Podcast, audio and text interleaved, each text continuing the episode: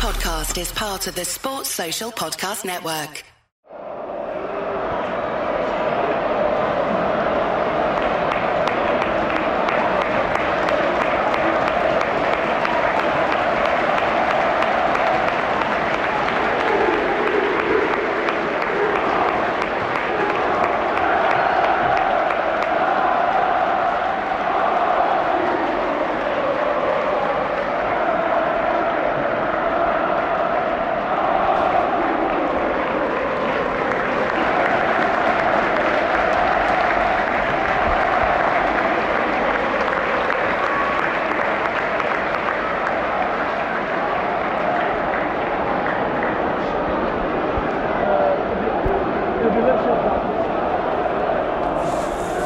That's the sound just after full time at Old Trafford. Manchester United 2, Galatasaray 3.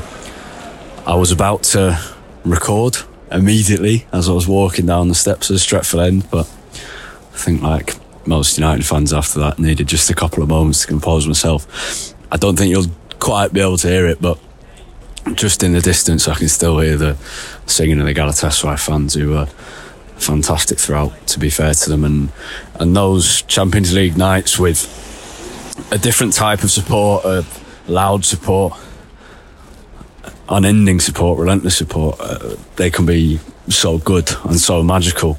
And this one, it didn't feel magical, but it felt really good for a time. It felt like this might be a, not a coming of age game in their careers, maybe for Rasmus Højlund, but for Højlund and Rashford and Mason Mount, sorry, uh, coming of age in terms of their United careers. I thought Mason Mount was fantastic. And what's so frustrating about this game is, unlike against Crystal Palace um, in the league, unlike against Brighton, this time United put ourselves in in a good position um, twice uh, and, and unlike the Bayern game where it was us coming from behind, this time it was Galatasaray, but eventually they managed to get the win due to uh, a myriad of ridiculous individual mistakes. And um, when things aren't going your way, bloody hell, they're not going our way at the moment. Um, there were some positives, and this is the this is the difficult thing. Um, United played with energy for so much of that game. And I don't mean energy in terms of running, because that doesn't necessarily win your games, even though it can help. I mean, in terms of like the zip in the passes and uh, the the quality and kind of feel of the first touch, such positive first touches, there's so little sloppiness. There was still a little bit, especially from the Ordala in the first half, but particularly with Mason Mount and Hannibal.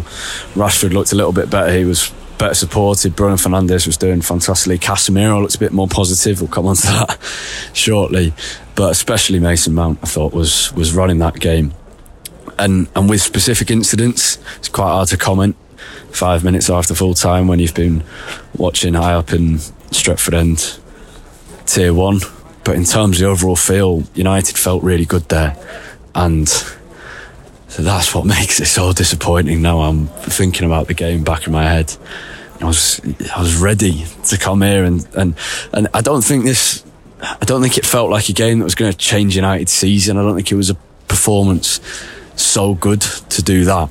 But it, it felt like it, it, feels like at the moment Erik Ten Hag just wants to get through these few weeks with the injuries, and this felt like a game that was going to be perfect for that. With Rasmus Højlund scoring two. That first goal was absolutely brilliant from Rashford and from Højlund.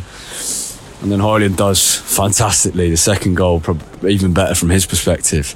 That's exactly what I think we hoped we'd see from him. There's there's lots of elements to his game, but that was that was just beautiful. The sheer kind of power and pace, and then to finish that kind of beastly display of physical attributes and physical prowess to finish that with a wonderful bit of technique was was fantastic and there were I, I spoke in the last episode about the uh, whatever, game we lost at the weekend Crystal Palace um, about how, to be honest, I thought most of the boos were towards the ref rather than the team. That definitely wasn't the case here. I don't think, um, because not only were the boos at full time, and it, it's not something I'd ever do. I don't think it's something United fans should do, to be honest. But I can understand them because people get caught up in in the moment, and I get that. And that's that's football. And that's being a football fan. But not only that, but two minutes later, when the players are walking off, having gone around and applauded the stands after losing, there were people who'd stayed behind to make their point, which is um, baffling to me from my perspective. You might understand it. You, you might be one of them, but baffling to me. So this was there was a lot of unhappiness, and I think the, the difficulty at the moment is is uh, you get the compound effect where when things are going badly, even on nights that look like they're going well, like this one, United 2 1 up. Rasmus Højlund scored two. He's looking really hungry for a hat trick and looking like he might get a chance to get that. United are playing fantastically. Not not at our absolute best and uh, not signs where you think, oh, the season's going to turn around, but really well. And then we have the palaver of the second goal. And after that, because the last few weeks have been so turbulent and troublesome, you don't get that swell of kind of defiant support that we we've come to expect from Old Trafford. And if I compare that with, I was talking with Nathan on the most recent episode about those few months under Ole Gunnar Solskjaer in 2021, October when we played Villarreal and Atalanta, you did get that swell of defiance more than I felt we did then. And that's a concern.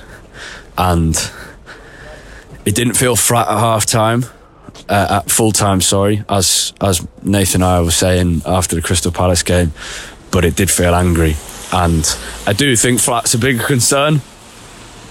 Anger and frustration is is probably less so because it, it shows that there's that the team have given you hope and that, that there is hope for something better from this team and, and people expect better. But it's a it's a bad night for United. It's a, a really difficult one. Perhaps I'll come on with some more thoughts once I've had a few more minutes to calm down. Um, such a shame because I think after Saturday, I, until a few hours before kickoff, I wasn't looking forward much to this game, to a Champions League game on the lights at Old Trafford. How unbelievable is that? And, and what what a sign of privilege that is that I kind of just take it for granted. But a couple hours before, I was excited, and then when you get in the ground and and you feel that sense of a European night, then you're excited. And particularly in the second half when United were getting into a bit of a flow, and even before we scored the second to, to go 2 1 up, it, it felt really good. And particularly with Højlund, it felt really good. And even just appreciating like the Galatasaray fans, like seeing the, the, the smoke of their flares kind of billowing in this biblical rain at Old Trafford. That football's brilliant, isn't it? But it's brilliant when you win, and you can appreciate the other supporters when you win. But after a defeat like that, it's it's it's much harder. Anyway, uh, short break, and I'll be back to give some more thoughts very shortly. Time to head for uh, the comfort of a pint glass. Hey, Drew Scott here, and I'm Jonathan Scott, reminding you that life's better with a home policy from American Family Insurance. They can help you get just the right protection at just the right price and help you save when you bundle home and auto. Kind of like Goldilocks and the Three Bears. It'll be just right for you. We love a custom build. American Family Insurance. Insure carefully, dream fearlessly. Get a quote and find an agent at amfam.com. Products not available in every state. Visit amfam.com to learn how discounts may apply to you. American Family Mutual Insurance Company SI and its operating company 6000 American Parkway, Madison, Wisconsin.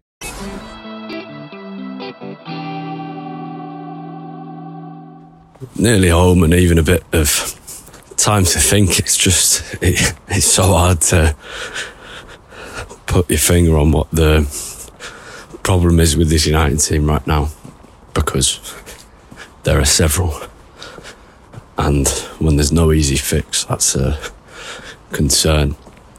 I think in defeat a lot of times last season, I felt uh, an easy fix at a lot of points, or if not an easy fix, at least. Uh, one that could be recognised. The lack of a striker, a goalkeeper who could distribute the ball better. another midfielder, a better fullback, maybe. Lots of different options there, depending on your opinion. But so difficult now, and, and injuries is a huge part. But the mentality of this team, we were asked in the Patreon Q and A in the most recent episode after the Palace defeat by Ethan if one of our patrons um, if we were concerned about United's mentality, and, and the answer was yes, and even more after this game. We saw it at Bayern in in the worst way. Tonight was nearly as bad as that in terms of the uh, Bayern was the collapse after conceding, and we've seen that in other games this season as well at Spurs and and against Brighton and Palace as well and Bayern also had that element of scoring and then switching off, and and this has that as well. We we seem to drop after a goal that we score and after goals that the opposition score, and particularly the latter. I think the the form was a little easier to to to fix. It's about concentration, and I think that can come more easily. But the latter is such a massive concern, and ultimately, this United team, well, these injuries are here, need to. Ten, this is Ten Hag's challenge. He needs to get them to see these moments and this period as a challenge to to rise to, not a ultimate final condemnation of their talent. We saw in both halves in this game that reaction to conceding and to scoring. Um, I think there are other issues. I think I spoke about energy before, uh, but the energy was, was great in the first half and up to a point, and then near the end of the game, it was it was kind of throw the kitchen sink from a very early point, and with ten players, that becomes a very difficult tactic to employ. And I don't think Ten Hag helps in, in the substitutions he's made. I think his in-game management this season has been pretty atrocious. I can't think of a moment where he's turned the game round for the better. I can think of several where he's turned the game for the worse. And he needs to find a balance in his management between the gung ho United that we saw at times today and the slow, ponderous, controlled United that we've seen on other days who have been unable to break teams down. I think talk of sacking Ten is, is ridiculous. It is for me. Ten not the issue. We know what the underlying issues and well, you can call them underlying issues or you can call them the issues that are hanging over the club in a massive cloud. Ten not the issue, but he does have to stop the slide. That's a manager's job. This is his big test. I needs to get a win on Saturday, and then he's got a couple of weeks to come up with something, and for players to come back. I was asked in the pub. Well, we were chatting in the pub. How many games till Ten Hag's sacked? I don't think that's the question. I I wouldn't put that in like single, even double digits. I have faith that Ten Hag will turn this around. I think he's a good manager. Um, elsewhere, embarrassment for the club as we're going into the pub, um, meeting people from different parts of the ground who all had the same stories of being surrounded by Galatasaray fans. Hundreds of Galatasaray fans in the home end. I'm sure the club and the ticket office will offer up excuses, but they won't wash. They can't pursue proper United fans one day and then that, that happen the next. It's it's not good enough. And the phrase "it's not good enough" applies to so many things with United at the moment. But for the rest of your week, enjoy it. Thank you for listening to the Manchester United Weekly Podcast. I hope you've enjoyed this uh, therapy session just a little. It certainly helped me get things off my chest but there's plenty more I could get off my chest. Um, but yeah, try and enjoy your week. Forget about United until Saturday, and hopefully we'll see some defiance, we'll see some balance, we'll see Rasmus Højlund continue to be brilliant. It was a fantastic game from him, and such a shame that a, a fantastic individual performance with two brilliant goals, two very different goals. Couldn't be rewarded with a Champions League victory. Um, I realise now I haven't spoken much about Onana, but let's leave it at that for now. Have a great week. Goodbye.